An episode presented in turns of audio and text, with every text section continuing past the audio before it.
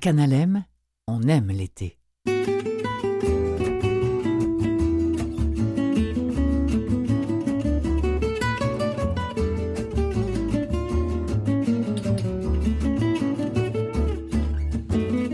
Bonjour tout le monde, on fait de l'échangisme aujourd'hui. J'ai changé de partenaire.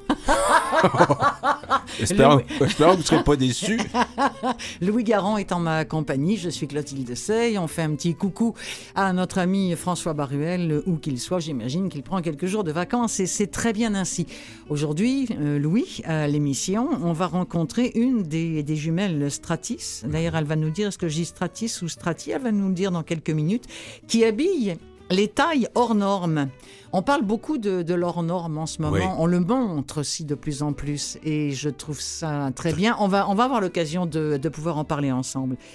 C'est la 20e édition de Oui, c'est les 20e éditions du MUTEC, hein, Ah qui oui, est oui. le Festival de musique électronique à Montréal, qui est devenu, avec le temps, euh, l'un des festivals obligés hein, pour tous les amateurs de musique, de musique électronique, mais surtout de musique en général. Et cette, cette année, Clotilde, c'est les femmes qui sont à Ça, l'honneur. c'est chouette. Ouais. Bon, alors, ensuite, on va provoquer une rencontre. Alors, ça, j'aime ça. Vous savez qu'à toutes les semaines, je rejoins Patrice euh, Cocro qui marche pas à pas. Euh, il est parti de Longueuil, il s'en va à Rimouski.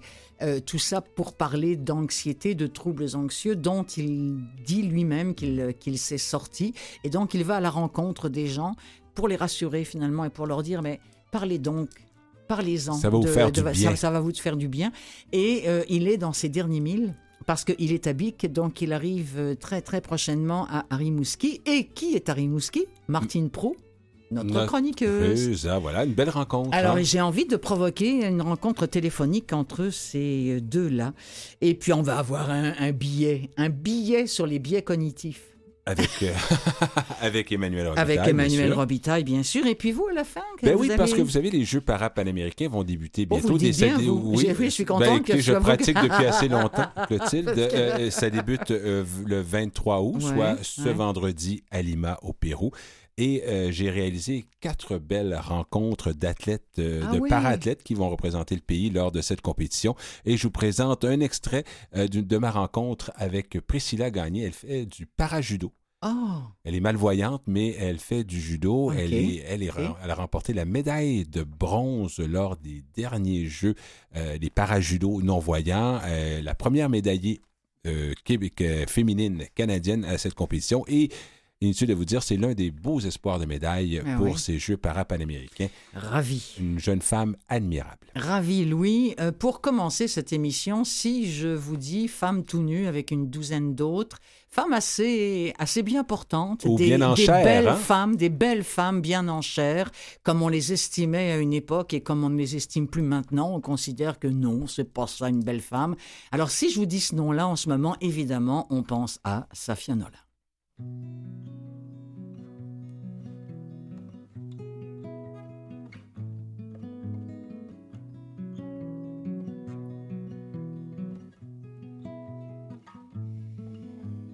J'étais jamais la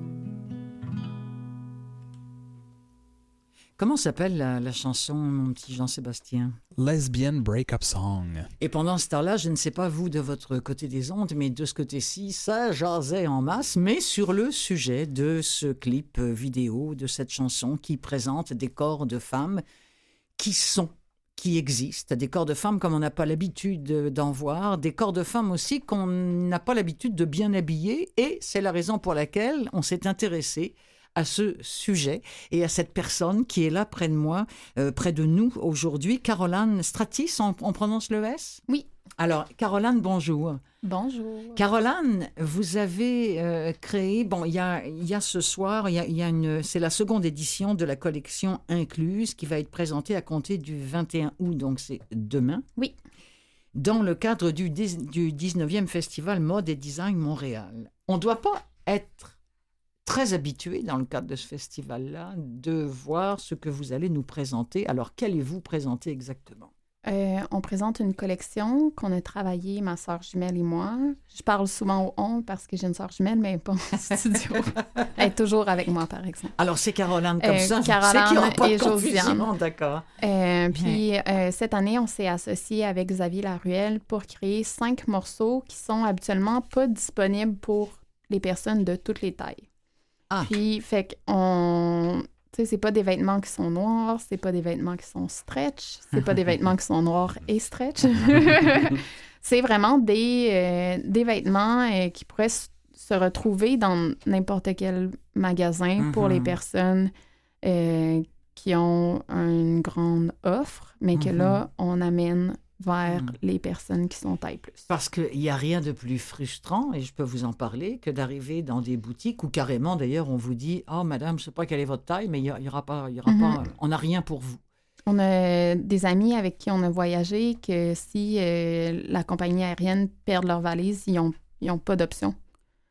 Puis nous, on a toujours un peu eu l'idée que euh, on avait la chance de pouvoir s'habiller n'importe où.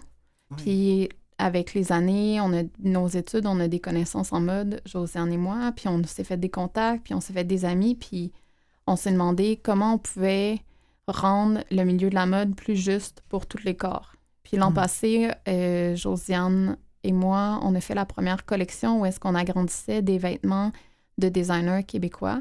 Ah oui, Ça a vraiment bien marché. Mais, euh, après ça, la balle était dans leur camp. Ouais. Puis, tu sais, s'ils voulaient continuer à faire des tailles plus, il y avait les modèles, il y avait les grandeurs. Ils l'ont mais pas fait. Ils l'ont pas fait. Non. Fait qu'on s'est dit, comment cette année on pourrait faire pour changer le milieu de la mode de l'intérieur? Ouais. Puis, tu sais, l'an passé, il y avait des gens qui essayaient des vêtements, puis qui pleuraient parce qu'ils n'avaient jamais eu accès à des vêtements de qualité, faits au Québec, qui étaient faits pour eux, qui Mhm. n'étaient pas faits dans l'idée de cacher leur corps, mais c'était- là, c'était pour le célébrer, puis c'était pour les rendre normales parce que Ça, ces c'est corps-là sont normaux. de ne pas cacher son corps. Parce que là, il y a des gens qui nous entendent et qui nous disent, euh, Louis, Oui. euh, tu seras d'accord avec moi, qui nous disent, ouais, mais il existe des, des boutiques. On va pas les, on va pas les nommer, qui Oui. sont... Oui, mais ce ne sont pas des boutiques pour célébrer le corps féminin d'une taille XXL. Mm. Ce sont des boutiques pour cacher le corps. Oui. Pendant Alors, le défilé au Festival Mode et Design, on va avoir aussi des vêtements de additionnels qui ont vraiment changé leur idée puis leur perception Bon, du corps de la femme puis des femmes qui sont grosses. ouais. Puis les femmes qui sont grosses, quand on leur parlait pour savoir si les modèles étaient intéressants pour eux, si ça répondait à un besoin, ils nous disaient Nous, on veut plus se cacher parce que que tu me mettes des lignes ou non, que tu me mettes un tissu brillant ou non, je reste grosse. Absolument. Je, on changera pas ma grosseur avec un morceau de vêtement. Puis si on me cache, c'est comme si on me donnait pas le droit d'exister. Hmm. Fait que là, on fait comme euh, une robe style nuisette euh, orange en Je vous satin. avouerai que je suis allée voir Ouais. sur le site, mais j'ai rien vu. Je les non, ai pas c'est ça, vus, les ça, ça modèles. sort euh, ce soir. Ah, enfin, on va c'est les pour mettre ça. euh, C'est ce que j'ai après l'événement. Mais c'est ça, il y a un, un pantalon euh, goncho en corde du roi. Qu'est-ce que c'est, Goncho? Je m'excuse. euh, à, à jambes larges, Ah, Oui. OK. OK. euh, sans couture sur le côté. Donc, Ça, c'est très confortable lorsqu'il fait très chaud parce que ça fait beaucoup respirer. C'est très confortable. Ah ouais. Puis, tu sais, du corps du roi, habituellement, pour les tailles plus, euh, bonne chance pour en trouver. Ah, ah, hein? ah, non, il n'y en a pas. Fait que là, on a trouvé, on a eu la chance d'aller euh, chez Telio puis de trouver un corps du roi qui est stretch puis qui est vraiment confortable. Fait que ça épouse plein de sortes de corps. On a une jupe brillante avec un nœud. Habituellement, il faudrait pas mettre euh, plus d'épaisseur qu'il y en a. hein. Mhm. Mais là, nous, On en- on s'est fait plaisir. Il y Exactement. a une chemise euh, qui est quand même imposante, euh, qui est cache-cœur, mais avec euh, Ouais. une, une bonne amanchure. Là, euh. OK. Hier, je l'essayais, puis il était un peu tard, puis je terminais la, la confection, puis j'étais comme « En garde! » C'est une bonne manche, mais C'est plein. le, le- le puffy- le fameux puffy shirt Ouais. qu'on appelle. Euh, vous avez dit quelque chose de fort intéressant au début, c'est changer la mode de l'intérieur. Hein, c'est parce que si on n'offre Ouais. pas ces vêtements-là à ces gens-là, euh, qui va le faire? Parce qu'on a souvent tendance à voir les, les grands designers avec euh, les jeunes, tout est dans l'esthétisme, ils veulent quelque chose qui, des femmes minces et tout ça pour mettre en, en valeur euh, le vêtement. Pourquoi une femme qui est un peu plus en chair ne pourrait pas mettre euh, ce vêtement en valeur également? Tu sais, pourquoi on arrive avec pourquoi cette mentalité-là? Puis on est pris dans, dans l'industrie de la mode dans une roue qui tourne, puis on est un peu pris dans ce système-là où est-ce que ils font pas de vêtements pour les tailles plus, donc les Hmm. tailles plus sont pas représentées, donc les plus ne consomment pas. Puis là, ils pensent que les tailles plus ont pas d'argent ou ont pas envie de, de s'habiller ou de célébrer leur corps. Fait qu'on est pris là-dedans, puis ça continue de tourner depuis Hmm. euh, une trente, quarantaine d'années, puis c'est encore pire. Ça a été pire au tournant des années Et d'où 2000. ça vient l'intérêt pour vous et votre sœur de s'intéresser à ces femmes-là de taille plus? On est très, très sensibles, ma soeur et moi. fait que je pense, euh, au cours des années, euh, dans notre carrière sur Internet, on a essayé de désamorcer plusieurs tabous euh, sur la santé mentale, sur, sur le corps des femmes, sur la place des femmes dans la société. Puis il y a certains des sujets qu'on est arrivé au bout de ce que nous, on pouvait offrir. Puis on s'est demandé, en fait, c'était quoi notre expertise, puis comment on pouvait... Tu sais, on, écrit, on écrit des livres, ça, ça va bien.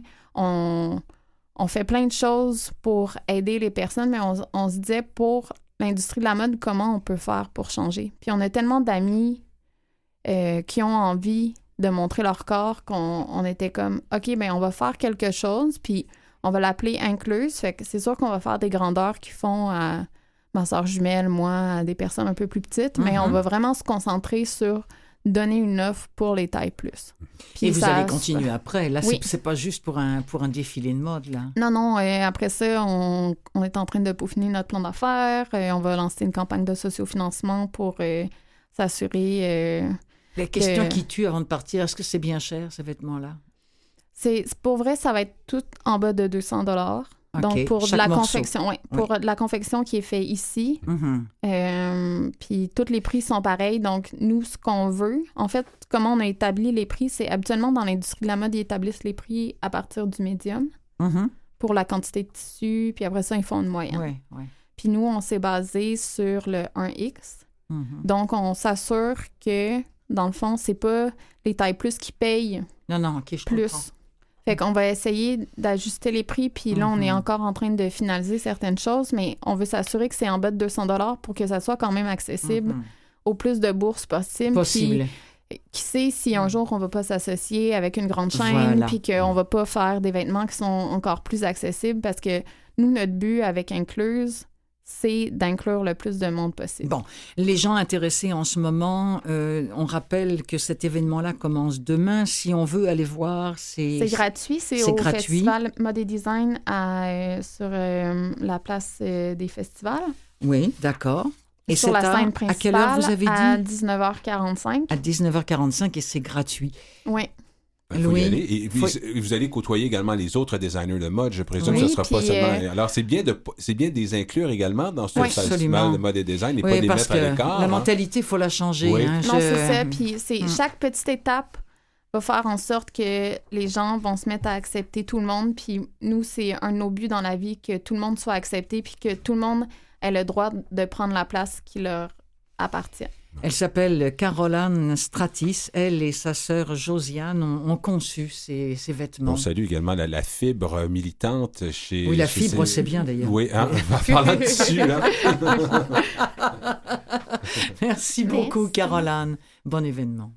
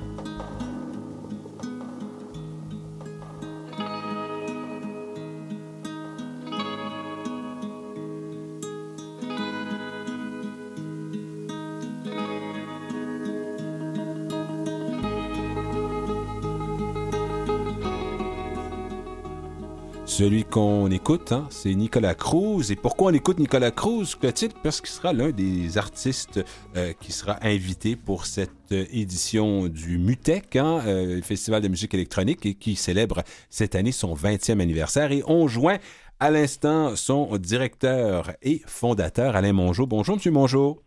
Bonjour. Bonjour. Alors, vous êtes sur le, c'est sur le point de débuter. Euh, Mutex, ça fait 20 ans. 20 ans de musique électronique. On sait qu'à une époque, Montréal était reconnu pour une plaque tournante de ce type musical. Est-ce que c'est toujours le cas?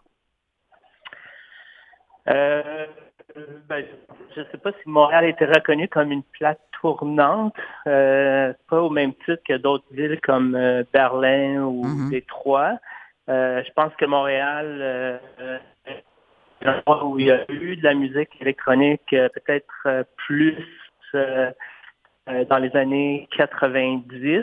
Je pense qu'il y avait comme une scène, euh, euh, même une scène rave assez élaborée. Oui. Mhm. Et euh, je- Mais quand même, que- on- sentir que c'était peut-être la capitale internationale de la musique électronique, quand même, il y avait une scène bien vivante. Euh, bon, on pense à Kid Koala, plusieurs grands DJ de l'époque, euh, DJ Mouse également, qui était, on sentait que les raves, vous en parliez. Quand même, il y a toujours eu ce, ce, ce souci de, de, de, de, de l'art et de la musique électronique ici à Montréal.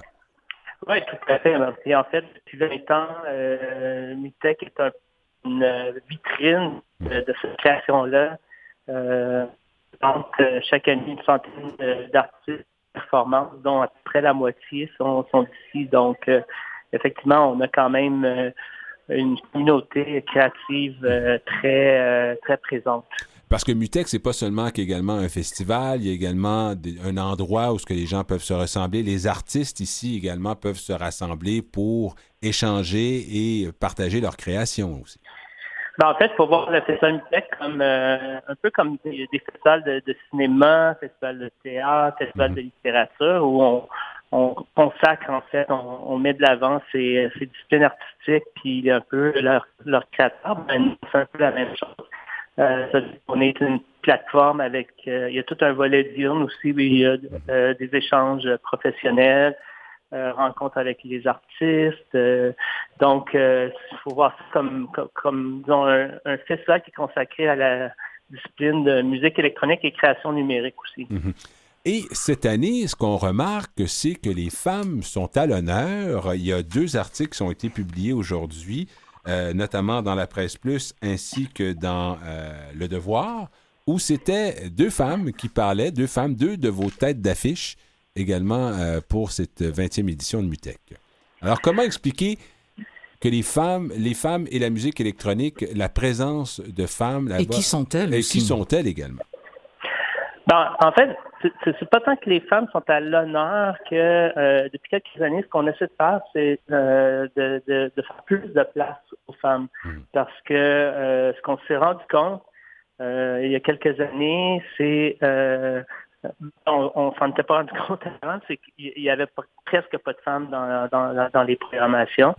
Euh, et euh, pour, on prenait presque pour acquis que les femmes n'étaient pas intéressées par ça, puis, c'est pour ça qu'elles n'étaient pas là, mais on s'est rendu compte, en fait, il y a quelqu'un dans, dans notre équipe qui est euh, de programmation, qui est Schmidt, qui nous a fait prendre conscience que c'est parce que on les voyait pas euh, et que c'était un problème. Donc, on a commencé à, euh, être conscient- conscientisé de ça progressivement.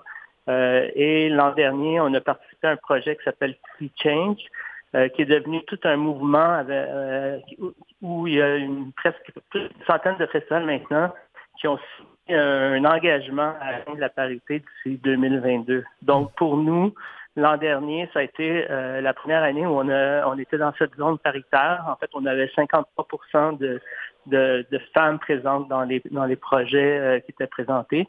Et euh, cette année, on est aussi dans cette zone pense qu'on a 48% de... Donc, c'est plus un travail de fond qu'on fait de euh, transformer notre, nos façons de faire pour vraiment lancer le signal que euh, ben on, on veut qu'il y ait plus de femmes et on, elles sont bienvenues. Patty Schmidt n'est pas, est pas euh, étrangère à ça, je pense. Hein? Non, vraiment pas. C'est c'est elle qui, euh, de l'intérieur, ça fait euh, est, est dans le comité de programmation depuis 10-11 ans. Et euh, c'est elle qui nous a vraiment euh, conscientisé euh, petit à petit sur, euh, sur cette, euh, ce, ce- ce- ce problème, dans le fond. OK. Ben alors, Mutec, on, on pourrait peut-être rappeler, euh, ça que- commence quand? Ça dure combien de temps? Parce Oui, qu'il y a de la oui. musique, mais il y a également des arts visuels Oui. hein, pour les gens qui voudraient hein, des immersions et tout ça. Là, hein. Ben, en fait, c'est déjà commencé. On est en conférence euh, ce matin. Il y a tout un forum de trois jours euh, euh, sur euh, la création numérique dans, dans, dans tous ces États, si, si je peux dire. Euh, les premiers concerts euh, commencent ce soir avec Oui. euh, concert d'ouverture à la pyramide PY1. Euh, OK. Il y a déjà des... euh, a- on a une expo qui est présentée euh, notamment à la SAT et euh, à l'espace Georges Emile Lapalme de la Place des Arts qui sont deux lieux hein, où- oui. Ouais, c'est gratuit. Euh, on a aussi un projet qui s'appelle Hexadome, qui est un- une installation monumentale au Musée d'art contemporain. Euh, une installation donc avec euh, six écrans, 52 haut-parleurs, et qui crée toute une euh, expérience euh, immersive et pour laquelle euh, 10 œuvres vont être présentées. Donc ça, c'est déjà accessible. Ça roule euh, pendant les deux prochaines semaines. Euh, C'est parfait. et- On va... et demain, demain, on lance la, la scène extérieure gratuite aussi sur euh, l'esplanade de la Place des Arts, où tous les jours, pendant cinq, euh, cinq jours de suite, de 5 heures euh, du soir à 11 heures du soir, il y a une intervention gratuite qui permet de découvrir qu'on présente euh, dans le festival. Ben, Monsieur Mongeau, merci beaucoup. Merci. Avec nous, ça a l'air fort intéressant. Euh, Mutec, 20e anniversaire cette année. Euh, ça commence à partir d'aujourd'hui. Beaucoup de musique et également d'expositions pour tous les festivaliers. Merci beaucoup, Monsieur Mongeau. Merci. Au revoir. journée.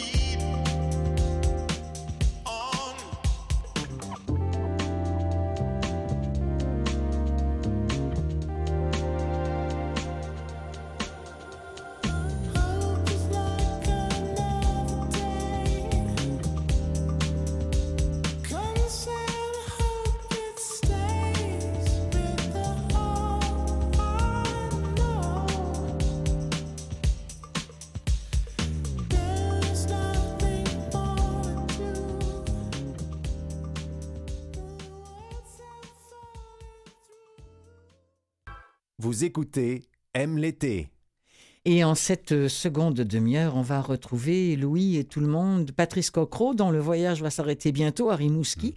Mais en attendant, nous, on va déjà être à Rimouski avec euh, Martine Prou qui nous amène faire un petit tour gastronomique. Je me dis, oui, si, tiens, gastronomie, gastronomie, gastronomie, une tout. Des spaghettis, une salade, une, douceur, et un café.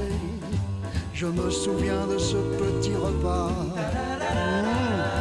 Des, spaghettis, une salade, une, douceur, et un café. C'était déjà le vrai bonheur pour moi. À Saint-Germain, C'est là que je l'ai rencontré. Chez l'Italien. C'est lui qui nous a présenté. Elle semblait hésiter. Et moi très ému, Hmm, Je lui ai proposé des spaghettis, des spaghettis. une salade, Oh, une petite salade. une douceur et évidemment. un café. Ah oui.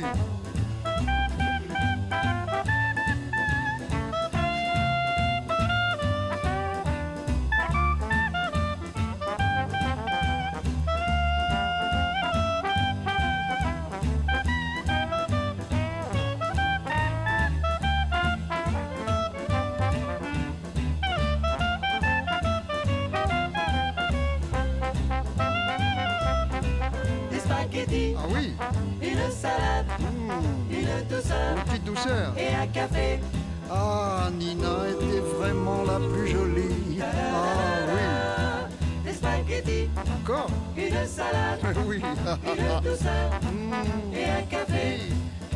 C'était très bon, nous en avons repris.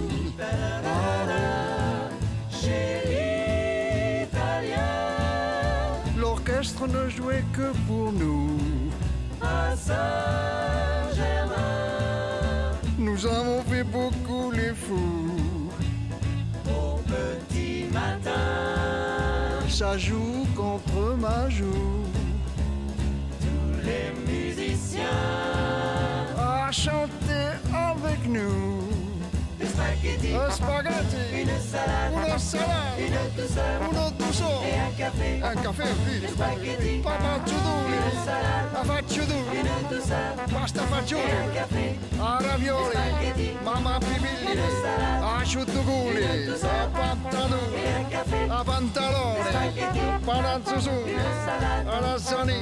Savacci dugubu. A dadubine. spaghetti, Oh mamma Partavo con un di balatana mucchirana Facci di, o faccio tu, facci di cavalli tu Oh mappa di che faccio tu di. Di. Ouais, il s'appelle Zanini. C'est un, c'est un beau nom, je trouve, pour nous chanter les, les spaghettis. Ça donne faim, ça. me- Oui, toi, tu te Moi, je suis. Je suis en train- Comme on dit, je suis en train de me manger par en dedans. Eh bien là, ça va pas s'arranger, ton affaire, Louis, parce que on devrait, si tout va bien, euh, rejoindre Martine Prou. Bonjour, Martine. Oui, bonjour. euh, qui est à Rimouski. Et pour la dernière fois, euh, cette semaine, nous allons pouvoir nous entretenir euh, avec vous, Martine, sur un aspect ben, euh, tout à fait spécifique de, de, de Rimouski, comme on l'a fait précédemment. Alors aujourd'hui, on s'intéresse de plus près à quoi? Oui, alors un événement qui se déroulera bientôt à Rimouski, c'est le Festi Jazz de Oui. Rimouski. Donc, euh, pour la 34e édition, tout de même, euh, Oui. du 29 août au 1er septembre. Alors, euh, c'est, comme on se plaît à le dire, le plus grand des petits festivals de jazz. Ah oui, mais oui, parce qu'il y a des noms prestigieux là-dedans. Hein? Ah Oui, tout à fait. Alors, le- alors c'est ça quand même. Après euh, 30, euh, 34 euh, années, il y a une, hein, une notoriété qui s'est installée, qui fait en sorte que Mhm. l'organisation a fait ses preuves et peut ainsi attirer des grands noms, effectivement. Et c'est le, c'est ça le désir, c'est de faire venir euh, autant des vedettes internationales que des musiciens canadiens, des Mhm. musiciens locaux également, euh, pour proposer euh, au public qui est composé tant de passionnés de jazz que de curieux, curieuses qui ont envie de faire des découvertes Mhm. et de, de profiter. euh, ben, L'événement, en fait, se déroule au centre-ville, euh, à la fois sur un site extérieur et des concerts en salle.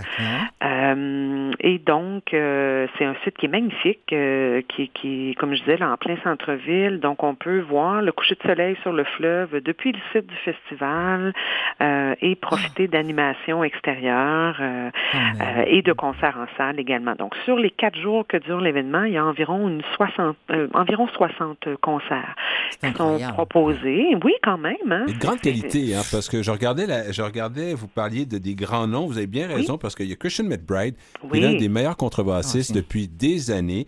Euh, Oui. Mike Stern, qui a notamment joué avec Miles Davis, hein, et la Mhm. chanteuse Patricia Barber. hein, Oui. avec la, à la voix envoûtante. Ah Oui, là là à là fait, là là qui là, était- oui. qui fait Quel un pianiste retour. aussi. Oui, tout à fait. Et ça, vraiment, ça va être Ah. un des, des, des, des points forts. Puis ce qui est bien, c'est qu'il s'est passé assez de temps entre le festival de jazz, par exemple, à Montréal, et le vôtre. Alors, Oui. euh, à Montréal, là, les gens, ça leur donne envie d'en Ben entendre oui. plus, puis ils se disent, bon, bah, ça fait rien, on va retourner. On s'en va à Rimouski, le à la fin du mois hein. d'août, on s'en va dans le bas du fleuve, et puis go, quoi. Ah, Oui. bravo. C'est Oui. c'est vraiment... Et alors, petit prix, hein. Ça, c'est fantastique aussi. Ah Oui, ben, les concerts en salle, euh, ça tourne, je crois que c'est 38 dollars pour les ça. concerts en salle. Il y a possibilité de se procurer un bracelet, hein, le Oui. principe là, de- du bracelet d'accès au site. Pour le moment, ben, en fait, c'est jusqu'à aujourd'hui, il est en vente à, au coût de 20 dollars et il donne accès au spectacle extérieur sous le chapiteau. Oui. Et C'est bien ce que je dis, c'est vraiment pas cher. Parce oui, que vraiment, euh, 20 effectivement. dollars, euh, bon. Oui, oui, tout à fait. Par Bon. la suite, il sera au coût de 60 dollars, mais quand même 60 dollars pour quatre soirées festives. Ah. euh, c'est vraiment très accessible. Et il y aura bien sûr aussi tout au long du festival euh, différents spectacles gratuits. Là. À toute heure Oui. du jour, en fait, il y a quand même des, des activités gratuites, de l'animation familiale. Il y a un piano de rue qui a passé, qui est installé en fait tout l'été là près de la salle de spectacle et Tellement qui, à l'occasion du Festi Jazz, va être euh, euh, animé. Ah oui? an- oui. oui, sera animé là, euh, avec des sonorités de jazz. Euh, Donc voilà, il y en a vraiment. T'imagines une, une Patricia Barber là, qui arrive puis qui fait tiens Ah. un piano, pouf, ah, Ouais, ah, ah, Oh. moment, moment Oh, magique. génial, hein? Moment magique à. Sait-on jamais? Ah, des Sait-on jamais Et souvent, ce qu'on a tendance à négliger, beaucoup de personnes qui ont visité Rimouski au cours des dernières années ont vu quand même l'évolution de, De la, la ville. ville. de Rimouski. Et Oui. Rimouski est devenue euh, une, une ville qu'on dit beaucoup à l'échelle humaine, où ce que les- il y a une certaine proximité, il y a une beauté, il y a la- le fleuve qui est pas loin. Euh. Et tout ça. Et c'est devenu de plus en plus attrayant hein, pour euh, organiser euh, des activités, des événements tels que le festival de jazz de Rimouski. À l'endroit, il n'y a pas seulement le dynamisme des organisateurs, mais également l'endroit qui rend Oui. la chose possible aussi. Mais je pense que c'est comme vous le dites euh, si bien, effectivement, ça demeure une ville à échelle humaine. Rimouski, c'est maintenant tout près de 50 000 habitants. Hmm. Euh, donc, on a euh, tous les, les bons côtés de la ville, si je peux dire, et la, la nature à proximité. Oui. Donc, c'est c'est un peu le meilleur des deux mondes. Ouais, ouais, ouais. Et puis on y mange bien aussi à Rimouski, hein? Ben oui, alors euh, je, je souhaitais faire un petit clin d'œil en Oui. fait au marché public de Rimouski. Bon, comme dans tous les milieux, il y a les marchés publics en sont de plus en plus populaires au Québec quand même depuis Tant quelques mieux. années. Ben oui. ben oui. Et puis Rimouski, euh, donc, euh, fait partie du lot également. Alors chez nous, ça se déroule tous les samedis, Mhm. euh, et ça jusqu'au 26 octobre. Donc on est évidemment dans la, on, on entre là dans la saison des récoltes. Alors c'est- Oui. c'est abondant, c'est c'est foisonnant, c'est coloré, c'est goûteux. Oui. Alors, euh, Puis à une époque, on parle beaucoup d'écologie. Euh, Pardon de vous avoir interrompu. Martine, mais à une époque où on parle beaucoup d'écologie aussi, je, je trouve que ces marchés-là euh, trouvent toute leur toute leur raison d'être. Je veux dire, plutôt que d'aller acheter des, des machins qui sont tout emballés, Ou qui euh, viennent sont- de la Californie, ou qui viennent de la, voilà, là acheter moins, local. hein. Voilà, c'est ça, Ah oui, c'est formidable. Je pense que les, les Hum. Québécois ont de plus en plus cette conscience-là de l'importance d'acheter Oui. local, hein, le circuit court, s'approvisionner à proximité. Donc, c'est bien sûr ça qui est mis de l'avant avec une variété de produits, non seulement les fruits et légumes, bien sûr, mais il y a également, évidemment, des, des produits de charcuterie, boulangerie, euh, produits de l'érable, hein, parce que Ah dans. Notre région, il y a beaucoup de producteurs acéricoles. Produits de la mer aussi, Ben oui. parce qu'il y a la Tout à proximité. Hein? Exactement. Euh, des produits forestiers, exactement. Aussi, euh, comme les champignons, Les par exemple, oui. ou les Mm. herbes euh, Mm. euh, sauvages. Donc, oui, il y en a pour tous les goûts. Mm. C'est de 10h à 14h les samedis, euh, pas très loin du centre-ville de Rimouski. Il y a de l'animation sur place, entre autres. Euh, on fait toujours un petit clin d'œil avec les événements de l'été. Donc, le 31 août, il y aura un petit groupe de musiciens jazz euh, de la relève qui sera sur Uh-huh. place pour, euh, euh, pour le plus grand plaisir là, des passants qui seront euh, au marché. Alors Martine, euh, à l'issue de, de cette chronique-là, là, on va vous dire au revoir, mais ça va être pour mieux vous retrouver d'ici quelques minutes. Oui. Euh, vous le savez, je vous en ai parlé dans les semaines précédentes avec mon ami François Baruel, mais il y a en ce moment même quelqu'un qui monte à pied, Mhm. pas à pas. Il est parti de Longueuil. Oui. Et le but de, de son cheminement, c'est euh, Rimouski, en tout cas physiquement, géographiquement parlant, c'est Rimouski. Mhm. Euh, maintenant, le, le but, bon, vous le savez, et on va en reparler avec lui, c'est euh, conscientiser la population aux problèmes d'anxiété qui ne sont pas euh, des problèmes de gens fainéants ou de gens euh, qui souffrent pour rien, mais une vraie maladie euh, dont il faut parler. Et à vous écouter parler, j'ai senti que certainement vous seriez une personne peut-être ressource pour lui pour son arrivée à Rimouski. Je me disais, quand il va arriver, ce serait vraiment très chouette qu'ils puissent se rencontrer ces deux-là. Et je me suis dit, pourquoi ne pas déjà provoquer la rencontre téléphonique? Oui, tout Hein? à fait. Grand Alors, plaisir. Et Je sais que vous le suivez aussi sur Facebook, Oui. Patrice, hein, en Bien plus. sûr, oui. Alors, ce que je vous propose, euh, on, on va faire une petite pause musicale on- qui va nous permettre de, de déguster littéralement la voix et l'énergie euh, de Madame Patricia Barber. Euh, C'était d'ailleurs au cours d'un au cours d'un festival. Pendant ce temps-là, on se met en contact avec Patrice. Vous, vous allez raccrocher. On va vous rappeler également, et à ce moment-là, on pourrait faire un, La connexion. la hein. connexion entre vous deux euh, en direct ici à Canalem à l'émission MLT. Ça vous va? C'est génial. Alors, à tout de suite. Oui. Hein, à tout de suite. Nous, on écoute Patricia Barber. À tout de suite. What Sitting on this fire wire with the rest of the flock. I'll lift my song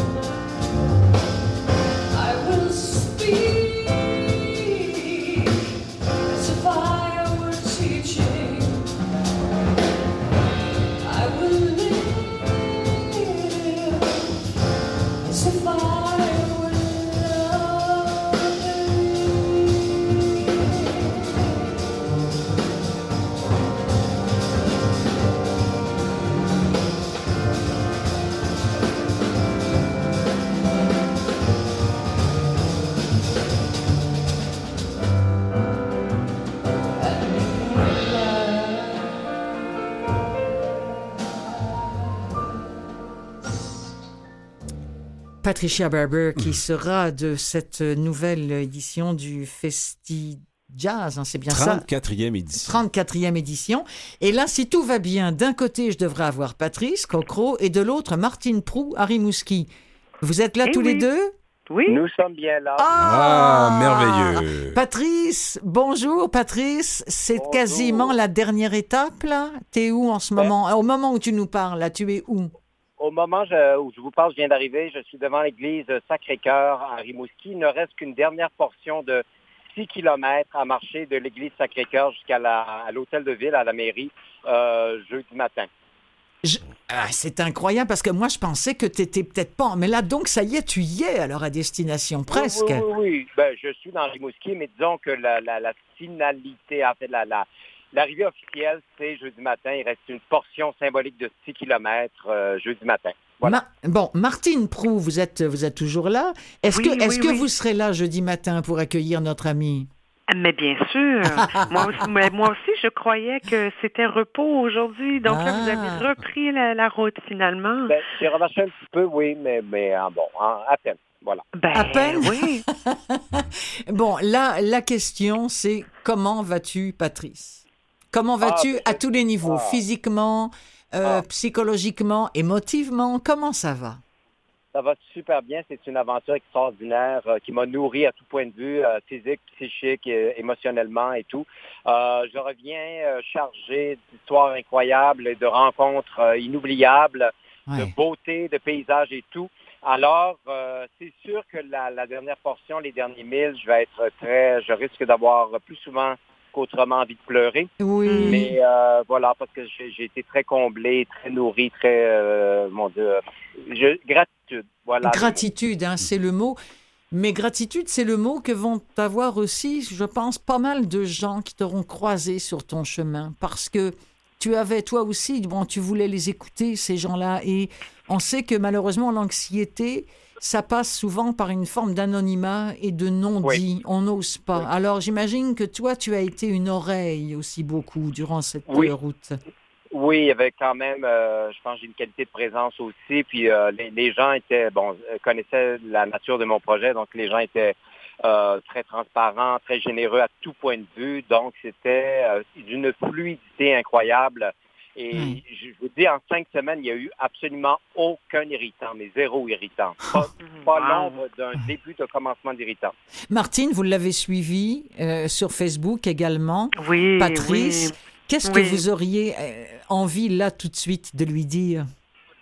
Ah, mais mon Dieu, d'abord bravo et puis Mhm. merci aussi, merci de faire, euh, de prendre, de poser cette action-là, hein, de se mettre en action littéralement. Oui. Puis je trouve que c'est tellement inspirant. Ah oui, Ouais. vraiment. euh, je, je je sais pas quoi dire de plus que Non, mais, mais c'est Bravo. mais c'est vrai que ça nous laisse un peu sans voix. On se dit bon bah allez il part, mais euh, ça va peut-être s'éteindre ou ça va, mais finalement non. hein. C'est peut-être un Ah, simple coup de tête, hein, et puis... euh, Oui, c'est ça exactement, mais c'est c'est loin d'être d'être ça. Quelles seront les suites euh, à cette à, à cette marche-là À commencer peut-être par l'événement que vous préparez euh, vendredi matin, je pense, hein, que tu prépares, Patrice? Vendredi soir, en fait, je, je donne une Ah, conférence. c'est ça. dans le- C'est vendredi soir dans le foyer du théâtre du Bic. euh, c'est à 20h. Euh, À 20 heures. Ça dure 1h30. C'est une conférence au coût de 20 euh, Bon, Bon. Il, y a, il y a- il y a de la place pour 50 personnes. Euh, suite à ça, je reviens le 24 euh, sur Montréal. Je vais faire encore beaucoup d'entrevues à, à- à- à mon arrivée à Montréal. Et évidemment que pour moi, c'est pas la fin. C'est pas parce que je termine le, le parcours que c'est terminé. Et euh, il y, a, il y a un producteur qui se montre intéressé au projet. Puis là, je, je vais, je vais, je vais aller de l'avant. Je, je vais, je vais, je vais poursuivre les démarches en vue de réaliser à la fois un documentaire et un- une série télé. Parce que tu as fait Euh, des images. Tu as fait des images aussi. Oui, j'ai des images, j'ai des témoignages et tout ça. Puis euh, bon, évidemment, il va falloir orchestrer tout ça, mais Mhm. mais c'est sûr que je demeure extrêmement et plus que jamais déterminé. Ça, c'est le mot d'ordre. Euh, Mhm. euh, les gens me disaient que c'était un exploit. C'était peut-être pas tant un exploit qu'un défi, mais Mhm. c'est surtout que je demeure extrêmement motivé, déterminé pour la suite des choses. Ça, ça je ne baisse pas les bras d'aucune façon. Patrice, vous avez vécu de grandes choses, de grandes émotions, hein, on peut le constater.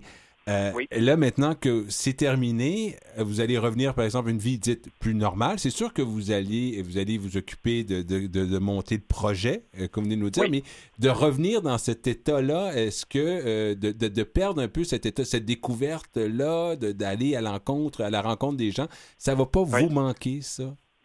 Oui, euh, oui, euh, dans un contexte euh, aussi idyllique et idéal que celui-là, Mm. bien sûr, mais, mais en même temps, à travers les multiples projets qui m'attendent, parce que j'ai quand même du boulot qui m'attend en revenant et tout ça, ben, c'est sûr que je vais quand même nourrir tous ces projets-là de l'esprit, du regard, de mon regard qui a changé, parce que mon regard a littéralement changé, mon regard sur l'humanité, et tout ça, moi-même qui avais tendance à mettre des étiquettes, parce que c'est le réflexe qu'on a souvent de, de cataloguer euh, les gens hein, selon l'apparence, ben, Oui. comme je disais la, la semaine dernière, les gens pour moi sont des livres dont on ne voit que la couverture, Oui. et je sais maintenant qu'il y a de multiples chapitres euh, qui composent euh, la vie d'une personne que l'on croise.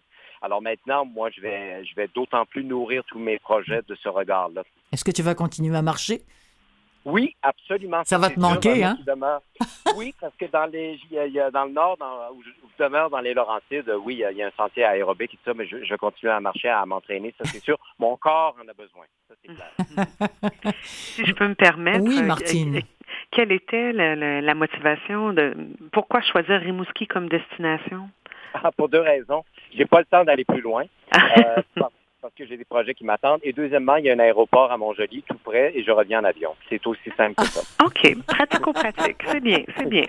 Oui. Mais c'est quand même une bonne distance aussi. La longueur Rimouski, quand même, c'est presque 500 km. 570. Oh, 570, oh, quand même, oui. Mais ce qu'il vous a pas dit, Martine, c'est d'arriver à Rimouski, c'était quand même la motivation derrière cette marche-là. Au moins, je vais arriver à Rimouski, je vais me récompenser, je vais être au foyer du Big, je vais avoir plein de choses qui vont m'attendre. Ah, ben C'est- oui. c'est comme arriver au paradis après tous ces efforts. là. Ben oui, mais j'aime beaucoup Rimouski. Je suis venu jouer à plusieurs reprises en tournée. J'ai un Ah neveu oui. qui vit à Rimouski, donc je connais, puis je connais bien le Québec. Ah. Alors, c'est sûr que j'a- j'aime beaucoup, beaucoup cette ville-là. euh, Oui. Voilà. Est-ce que je peux te lancer un, bah, un défi, un rendez-vous la semaine Oh, prochaine? Voilà, Bon. Clotilde. Oui, te ben, voir, Je vais Patrice- te faire la bise. Je vais te faire la bise. Mais moi, je veux plus qu'une bise, je veux une colle. Ah, d'accord. Une d'accord. colle, une, une colle d'un gars tout sec, parce que la dernière fois qu'on s'est fait une oui. colle, t'étais tout mouillé de sueur.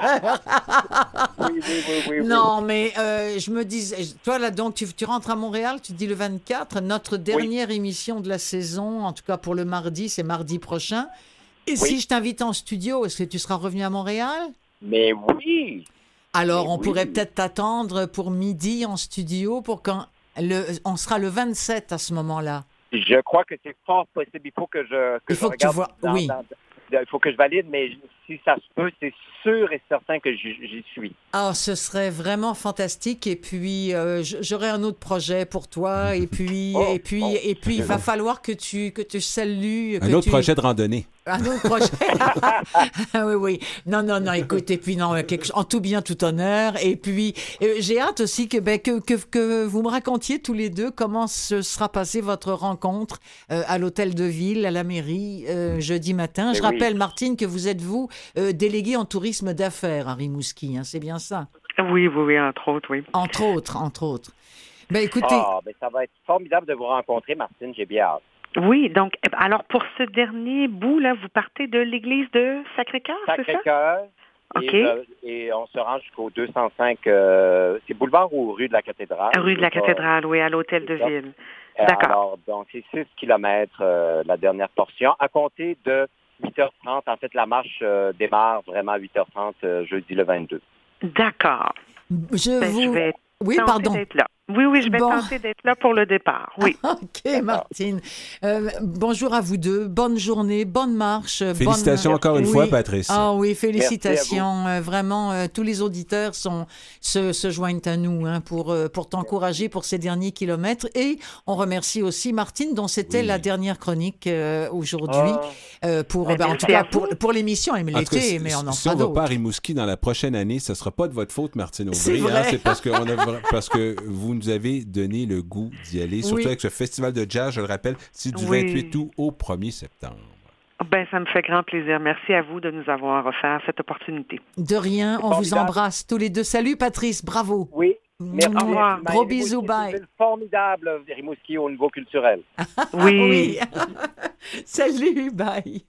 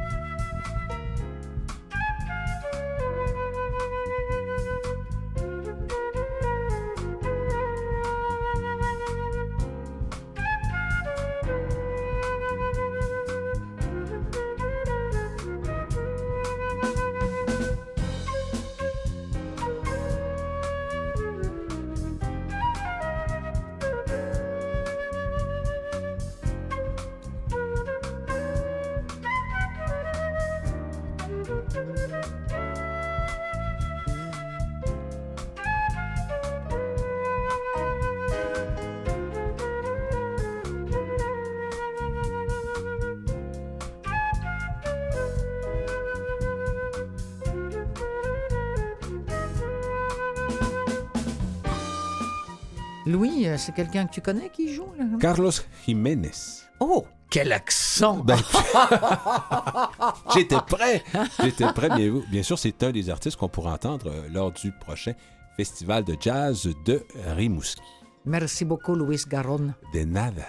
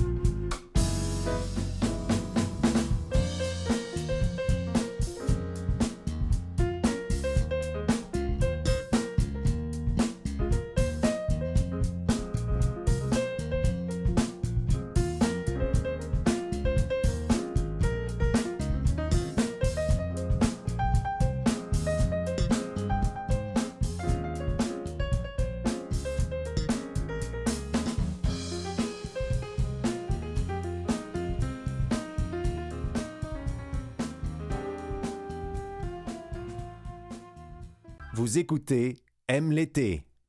Et toujours en compagnie de Louis Garon et Clotilde Sey. Louis, dans une douzaine de minutes, vous allez nous présenter euh, un, voire euh, plusieurs euh, athlètes par Oui, je vous oui, Panaméricains? euh, oui, des, des para-athlètes qui vont jouer aux Jeux, et qui vont participer aux Jeux para-panaméricains de Voilà, Lima, ça, à c'est compter ça. du 23 août prochain, puisque le Canada sera encore une fois très bien représenté par 151 athlètes. Et euh, parmi eux, j'en ai rencontré quatre. Et je vais vous présenter un extrait d'une entrevue ou d'un portrait euh, de Priscilla Gagné. Elle est para-judoka. Mhm. Elle, a, euh, elle est malvoyante et elle pratique le judo depuis déjà bon nombre d'années. Et elle va nous montrer un peu comment le sport a complètement changé sa perspective de la vie, comment ça l'a transformé. Également, elle va nous parler de la réalité de ces para-athlètes. Ils s'entraînent très, très fort pour performer euh, à la hauteur de leur talent. Et il faut dire que Mme Gagné est l'une des meilleures para-judokas de sa catégorie au monde. Elle est la seule Canadienne à avoir obtenu une médaille lors des championnats de parajudo. Alors, euh, je vais vous présenter cette femme originaire de Granby, mais qui a grandi à Sarnia, une très grande athlète et une jeune femme très inspirante. Alors, autrement dit, re- restez bien des nôtres, surtout que juste avant, on vous présente un nouveau euh, billet sur les biais euh, cognitifs présenté par Emmanuel Robitaille, qui en principe est en studio. Cette fois-ci, exceptionnellement, nous avions préenregistré euh, cette chronique, ce qui nous donne d'ailleurs l'occasion d'entendre l'ami François Baruel, qui était absent exceptionnellement aujourd'hui. Bien, les revoici tous les deux autour d'un biais cognitif.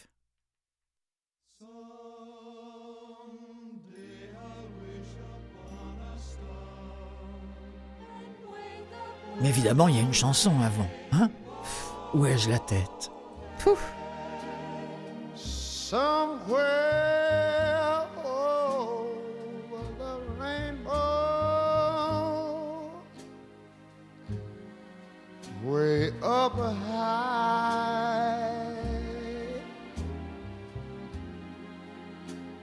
there's a land that I've heard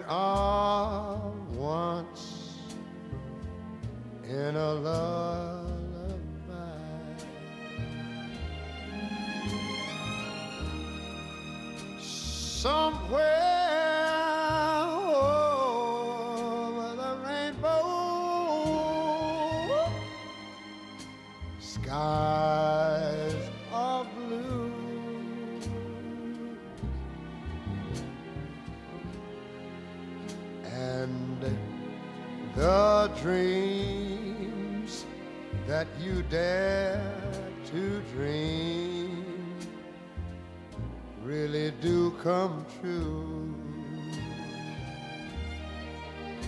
Someday I'll wish up on a star and wake up where the clouds are far behind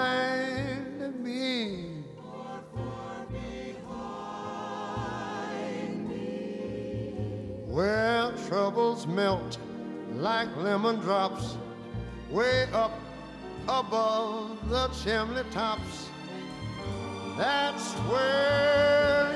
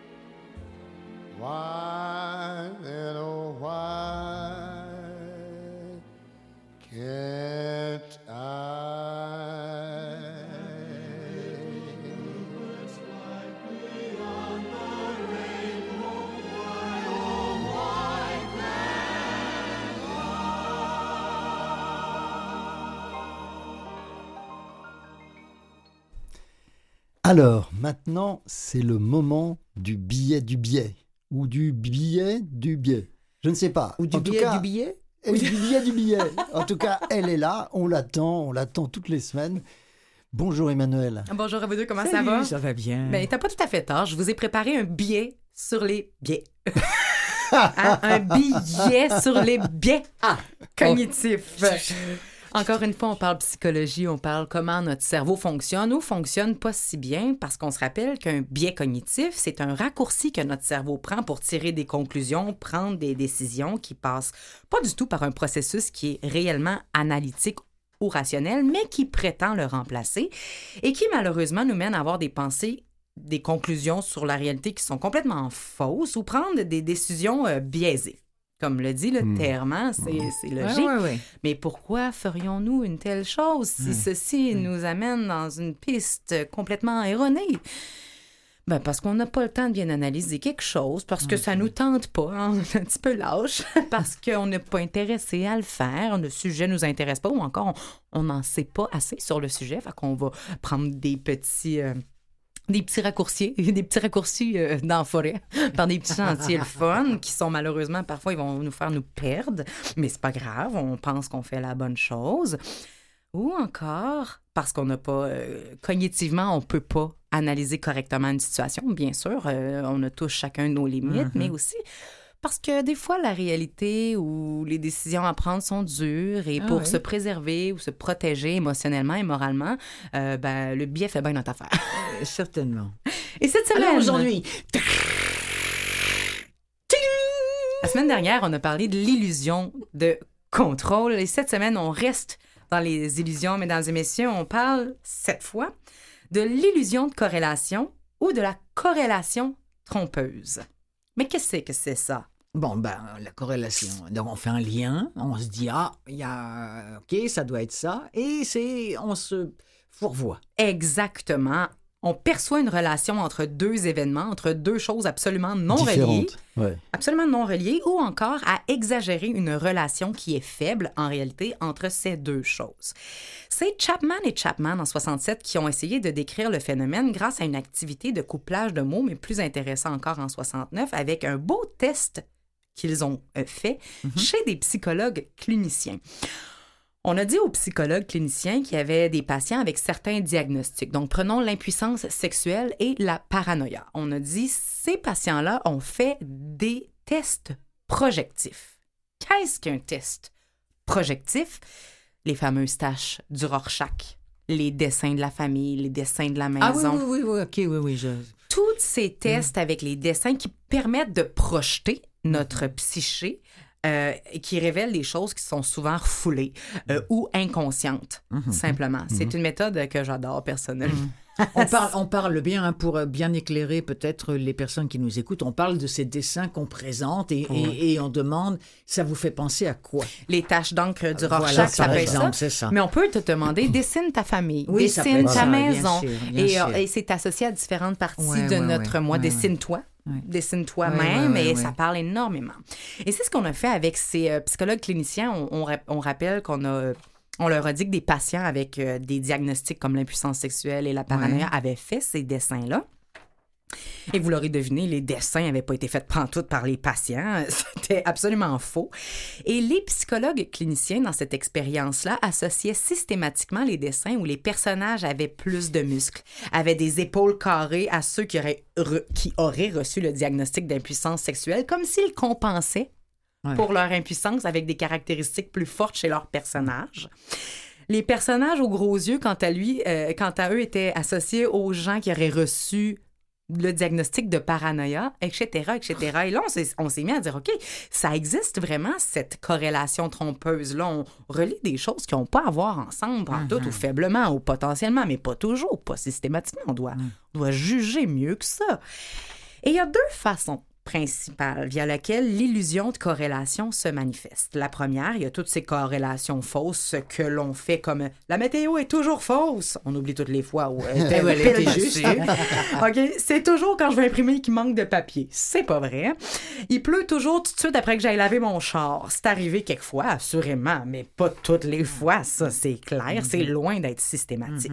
Donc, littéralement, on exagère les liens Oui. entre la fréquence des événements et leur réelle occurrence. Mais il y a des choses plus graves, comme par exemple, t'es noir à l'époque, c'est à combien... Ah, je te coupe quelque chose. C'est merveilleux, qu'est-ce que tu dis? C'est exactement je, ça. Je suis désolée, c'est parce que quand Non, tu... continue, continue. Mais non, mais c'est ça, c'est parce que, tu sais, on a longtemps pensé, et il y a encore des gens qui le pensent, que dès l'instant que tu as la peau noire, t'es moins intelligent. C'est exactement la deuxième ça. façon dont se manifeste cette corrélation, c'est-à-dire associer ou corréler des caractéristiques chez des individus et penser qu'ils appartiennent à un groupe systématiquement. Et tout ce qui est racisme fait partie de ça. partie de ça. Autochtones, personnes arabes, les femmes, les femmes sont moins bonnes Oui, les conductrices, femmes, alors qu'en réalité, Ah, elles sont vrai. 2,6 fois moins impliquées dans des accidents de voiture que les hommes, by the way. grave. Euh, mais ça peut être aussi beaucoup plus léger, comme penser que tous les signes astrologiques euh, du cancer sont sensibles et que tous les gémeaux sont indécis. Oui, c'est ça. Mais on se comprend. Oui, c'est oui, vraiment oui, le principe d'éternalité. Tu étais pile dessus. Et non seulement ça, mais la corrélation trompeuse implique également qu'on confond souvent l'effet et la cause. On ne sait pas qu'est-ce qui vient avant. La poule ou l'œuf. Par exemple, et ça, ça va te parler, François, c'est d'automatiquement croire que prendre des antibiotiques, ça fatigue. Alors que c'est pas vrai du tout. C'est l'infection oui. qu'on combat avec l'antibiotique qui nous fatigue. Ouais. Donc, la corrélation trompeuse ici, c'est de penser qu'antibiotique égale fatigue, alors que c'est plutôt infection égale fatigue et infection égale antibiotique. Voilà. C'est pas les deux autres qui Non, sont non, reliés c'est ça. Ça peut faire ça aussi, la corrélation trompeuse, mais pire encore. Et là, ça- vous allez avoir peur de votre cerveau, je vous le dis. On est tellement habitué à certaines corrélations qu'on peut les créer nous-mêmes. Il y a deux exemples de ça. La première, c'est qu'on connaît l'effet désinhibant de, de l'alcool sur notre comportement. Ah, j'allais le dire. Hein? Moins de gêne. euh, Ben oui. Certaines personnes vivent plus d'agressivité. Bon.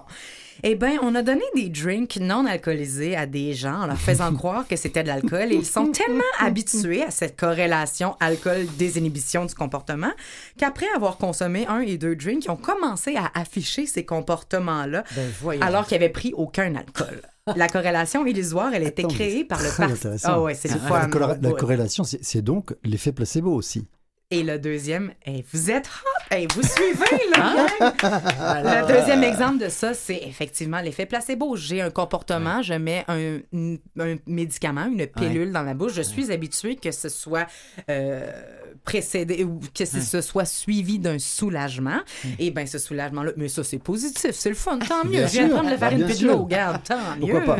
Non, mais tu sais, et puis ça va super loin. Il nous reste pas beaucoup de temps, mais euh, mais il Mais- y a des liens qui ont été créés entre la performance au golf de PDG de compagnie, leur compétence au travail et leur salaire. C'est quoi le rapport? Vous allez me dire, il y en a pas, mais il y en a qui ont réussi à baser le salaire d'un PDG sur le fait qu'il joue au golf ou pas et combien, com- comment qu'il jouait bien ou pas. Bon, c'est alors ridicule. là, je vais tout de suite aller voir la direction parce que je joue au golf.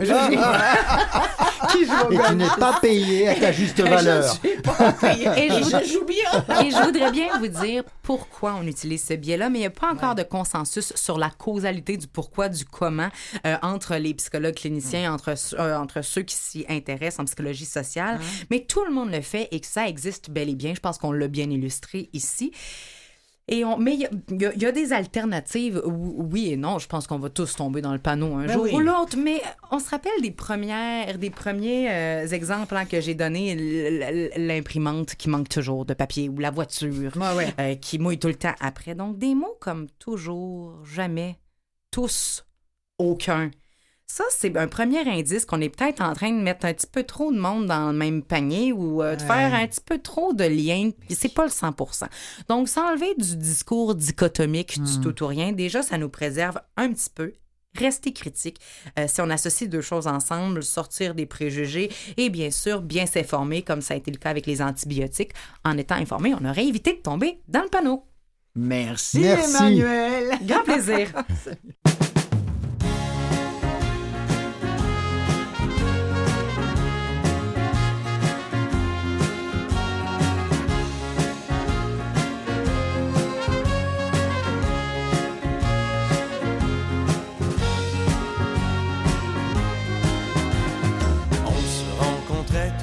dans cet hôtel, comme à notre premier rendez-vous. Le tapis et les murs aux couleurs pastel nous faisaient sourire à tous les coups. Comme dans une chanson de Jodassin, on avait besoin de presque rien. Quelques clopes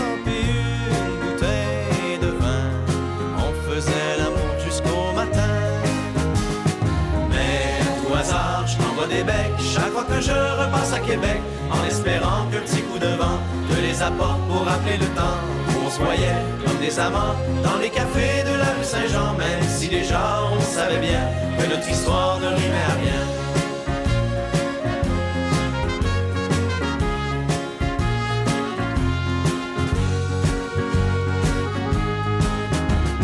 Je me souviens de cette journée d'hiver dans ce bistrot du petit Champlain. Tu as versé plein de larmes dans ta bière quand on s'est dit que c'était la fin.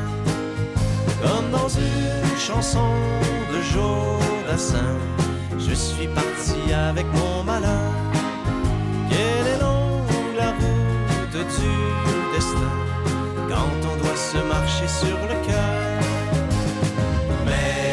Hasard, je des becs chaque fois que je repasse à Québec, en espérant qu'un petit coup de vent te les apporte pour rappeler le temps où on se voyait comme des amants dans les cafés de la rue Saint-Jean, même si déjà on savait bien que notre histoire ne rimait à rien.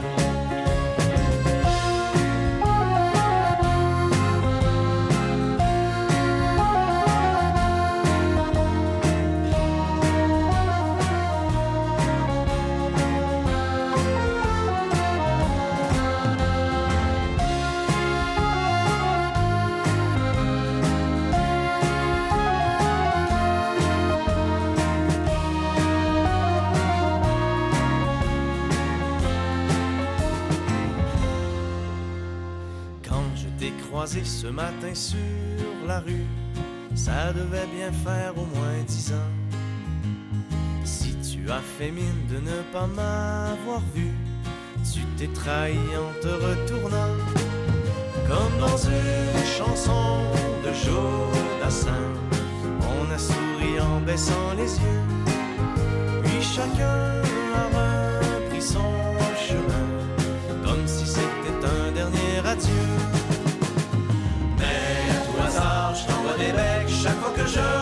Québec, en espérant qu'un petit coup de vent te les apporte pour rappeler le temps.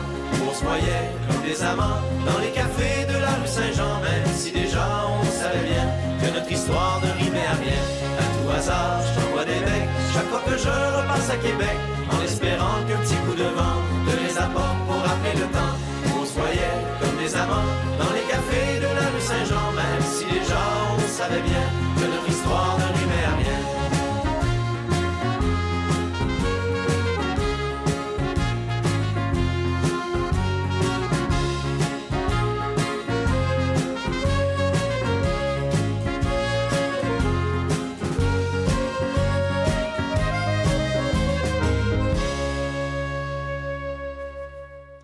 C'était les Cowboys fringants. Vous avez tous euh, reconnu la voix euh, du chanteur dont le nom m'échappe malheureusement. Carl Tremblay. Carl Tremblay, oui. Quel être charismatique quand même, Carl Tremblay. Euh, les Cowboys fringants qui seront euh, en performance le euh, 31 août prochain à 20h au festival musical Mile Exen qui marque un peu la fin de la période estivale. Pourquoi Joe Dassin? Parce qu'il y a 39 ans, le chanteur populaire est décédé à l'âge de, de 41 ans. C'est très, très jeune pour euh, décéder. Alors, un beau clin d'œil ici à la ville de Québec également, qui est ma ville natale. Vous le saviez déjà, Clotilde, et là, je le partage avec les, nos auditeurs. On parle maintenant de jeux para-panaméricains qui vont débuter le 23 août prochain à Lima, au Pérou, là même où ont lieu les Jeux euh, panaméricains il y a quelques semaines. Au programme de ces Jeux, il y aura euh, 17, pa- 17 sports. Euh, le paraathlétisme, le parabadminton, le boccia, le paracyclisme, le soccer, euh, le soccer à 5. Alors, bon nombre de sports, le goalball également. Euh, Lima, pour certains athlètes, c'est important, Clotilde, parce qu'il faut savoir que ça va servir d'épreuve de qualification en vue des Jeux paralympiques de Tokyo en Oui. 2020, qui est le grand, Mhm. grand rendez-vous pour les paraathlètes, en plus d'autres, certaines autres compétitions qui seront disputées d'ici les Jeux. Euh, les Jeux para-panaméricains n'ont pas toujours accompagné les Jeux euh, panaméricains. Euh, c'est en 1999, à Mexico, euh, qu'ont eu lieu les premiers, la première édition des Jeux euh, para-panaméricains. Et pour vous dire comment le sport a évolué au fil des ans, euh, Clotilde, il y avait 1000 athlètes et 18 pays à l'époque qui ont pris part à, à ces Jeux para-panaméricains et seulement quatre disciplines originales Ah oui? qui étaient le paraathlétisme, la paranatation, le paratennis de table et le basketball en fauteuil roulant. C'est pour vous dire que le- le- Ah le- oui. le- les sports paralympiques euh, ont beaucoup, beaucoup évolué au fil Mhm. des ans, et ce qui est une très bonne chose. Au cours de la prochaine semaine, pas cette semaine, mais la semaine prochaine, à l'émission au quotidien, qui est diffusée juste avant Mhm. M l'été, je vais propose quatre portraits d'athlètes. Euh, Il y a euh, que j'ai rencontrés ou euh, que j'ai parlé par entremise du téléphone. Il y a Rosalie Lalonde, que elle j'ai rencontrée, qui est originaire de Saint-Clair. Ici, c'est dans la région de Valleyfield, dans la région de Montérégie, qui elle est basketballeuse en fauteuil roulant, l'une des meilleures au pays, Ah oui? qui va participer, oui, à- aux Jeux parapanaméricains à, à Lima, euh, parce que l'équipe canadienne qui normalement s'entraîne à Toronto était de passage à Montréal la semaine dernière et c'est là que je l'ai rencontré euh, au, euh, au gymnase des citadins euh, du Centre sportif de l'Université du Québec à Montréal. Également, je me suis entretenu avec Patrice Picot d'Agenais, euh, qui lui pratique le rugby en fauteuil roulant. Hein? Euh, Et c'est un ancien joueur de hockey et c'est dans un, un accident de construction qu'il a perdu l'usage de ses membres inférieurs. Et c'était une personne très dynamique et tout ça. Et euh, dans le rugby en fauteuil roulant, vraiment, il, ça, ça lui a permis de s'épanouir, non seulement comme athlète, mais également comme personne. Il faut dire qu'il est co-capitaine de l'équipe canadienne. Il est l'un des meilleurs au pays. Éric Bussière, au Québec, qui pratique le boccia. Vous Oui. savez c'est quoi le boccia? Oui, Ça c'est un peu un jeu de pétanque, un jeu de boules. Une pétanque, euh, une pétanque c'est italienne ça. à la version italienne. Ouais, ouais. Et il est également co-capitaine de l'équipe canadienne. Il y excelle. Il faut dire que le boccia, vraiment, le sport a changé sa vie. Il est quand même atteint d'un- handicap lourd. hein. Mhm. Euh, il a besoin, et c'est sa mère qui l'accompagne parce qu'il ne peut pas tirer la boule. Il doit dire à sa mère à quel, à quel niveau il doit mettre la boule pour bien évaluer la distance qu'il a besoin de faire. C'est incroyable. Et, il donne un Ouais. coup avec la tête parce qu'il a un bâton sur la tête et il donne un coup pour déclencher, pour laisser la, pour Ouais. laisser la balle euh, rouler dans le tuyau pour qu'elle puisse avoir la bonne direction et la bonne force pour Mm. atteindre la cible. Et le bon angle, Et le sûrement, bon angle et tout ça. Alors, c'est un sport quand même qui est très, très technique. Et il y a également Priscilla Gagné. Pourquoi euh, je vous parle de cette judoka qui est malvoyante? Elle est originaire, elle est née à Granby, ici euh, au Québec, mais euh, lorsqu'elle était jeune, elle a déménagé à Sarnia qui est dans le nord-ouest, euh, dans le sud-ouest plutôt, euh, de l'Ontario. Elle, depuis quatre ans, elle est de retour au Québec. Elle s'entraîne à l'Institut national des sports du Québec, qui est euh, au stade olympique, qui est dans le bas du mât. Il y a plusieurs, plusieurs athlètes, para-athlètes également qui s'entraînent à cet endroit. Et elle, elle s'entraîne également avec l'équipe nationale de judo. Alors, ça veut dire que cette équipe, elle s'entraîne avec des, des athlètes normaux, des Mhm. athlètes réguliers. Mhm. Et puis, ça le permet également de s'entraîner parce qu'elle dit que moi, il n'y a pas assez d'athlètes para-athlètes de para-judoka pour qu'elle puisse s'entraîner avec des gens, surtout dans sa catégorie de poids. Elle est dans la catégorie des 52 kg, l'une des meilleures au monde. Et dans l'extrait que, j'ai, que, que je vais vous présenter aujourd'hui, elle nous parle un peu de la réalité de ces para-athlètes et pour dire qu'ils s'entraînent aussi fort et qu'ils n'ont rien à envier aux autres athlètes. On l'écoute. Les athlètes para sont aussi euh, compétitifs, puis ça travaille aussi fort qu'un athlète euh, able-body. Euh, mais c'est pas juste les, dans le monde des sports. Je trouve que c'est la même chose. On a le même problème dans le monde en général.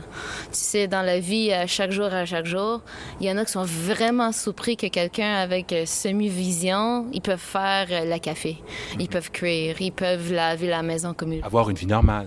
C'est ça, ils sont vraiment surpris. Ou, sur- ou le plus grand, c'est Ah, tu vis tout seul.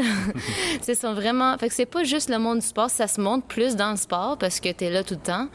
Mais. euh, puis tu vois toujours les mêmes réactions, mais ça se montre un peu partout dans, dans, la, dans la vie, puis à travers de tous les différents euh, les alentours. Parce que, outre, par exemple, ta carrière sportive et tes victoires sur le tatami, c'est également des victoires comme ça qui sont importantes pour toi. C'est un peu ça aussi que ça t'apporte d'être une para-athlète. C'est ça, ça m'a pas de- de- de- d'être une para-athlète parce que je me prouve sur le tapis, je me prouve à ceux alentour de moi qui sont qui font pas le judo et que ceux avec des problèmes de vision, ils sont capables de faire les mêmes choses. Ils sont aussi capables d'être autonomiques. C'est- Et, et de manière aussi, lorsque tu dois compétitionner contre des athlètes, euh, par exemple, qui n'ont pas de problème de, vision euh, comme toi, est-ce que eux également, ils peuvent se servir de ton exemple? Tu peux, tu sens-tu que tu les inspires également? Euh, je sais pas si je pourrais dire que je les inspire. Je- Qu'ils sont motivés parce que ça peut montrer dans leur vie si jamais ils ont des problèmes dans leur vie, puis ils pensent oh, je pourrais jamais aller à travers de cet obstacle ou cette circonstance. Ils peuvent penser à. à, Est-ce que toi, tu fais? Euh, Ouais, c'est ça. Est-ce que tu as déjà pensé, par exemple, que toi, tu pourrais inspirer les gens, regarde, quand ça va mal, ben moi, il y a Priscilla qui s'entraîne aussi fort que moi, qui, malgré qu'elle est non-voyante et tout ça, tu l'entends jamais se plaindre, elle est toujours là à l'entraînement, elle est disciplinée, tout ça. Et là, ça me fait dire à moi, ben, écoute, j'ai aucune raison de me plaindre, là. J'ai quelqu'un? Est-ce que tu as l'impression, des fois, que tu inspires des gens, ou est-ce qu'on te le dit? Je sais pas, je- j'espère. Comme je dis, j'espère que j'inspire le monde, mais juste, je pourrais pas te dire, oh oui, je suis tellement bon, j'inspire tout le monde. C'est pas ça du tout. Tu sais, le monde, on. J'ai déjà entendu quelqu'un dire, des fois, on sait pas qu'est-ce qu'on a fait dans la vie. Peut-être dix ans plus tard, quelqu'un va venir nous dire, hey, t'en souviens-tu? Puis peut-être ce, moment va arriver à donné, mais euh, j'espère. Je- C'est ça que j'espère pour. C'est une source d'inspiration, cette jeune femme, euh, pour l'avoir rencontrée à l'Institut national des sports euh, euh, du Québec. Euh, on va suivre attentivement ses performances euh, lors des, des nom, Jeux. Priscilla Gagné. Priscilla Elle Gagné. est para-judoka. Elle va participer dans la catégorie des 52 kg aux Jeux parapanaméricains de Lima, qui, je le rappelle, débute le 23 août prochain jusqu'au 1er septembre. Alors, bonne chance à tous nos athlètes. Merci beaucoup, Louis. Merci pour la présence ici en studio. Ben, merci à toi, Clotilde, pour ta de grande générosité de m'avoir accueilli dans ton enceinte. Plaisir. Plaisir. Le chèque, tu le fais à mon nom et voilà. Tu Ne t'inquiète pas. voilà, tu rajoutes un zéro, s'il Ça te sera plaît. un virement, il n'y aura même pas de chèque. Alors, gros bisous à tout le monde. Merci beaucoup d'avoir été là. Euh, en ce qui me concerne, je vous retrouve mardi prochain, mais ne manquez pas les autres émissions de M l'été tous les jours à 11h30 sur Canal M.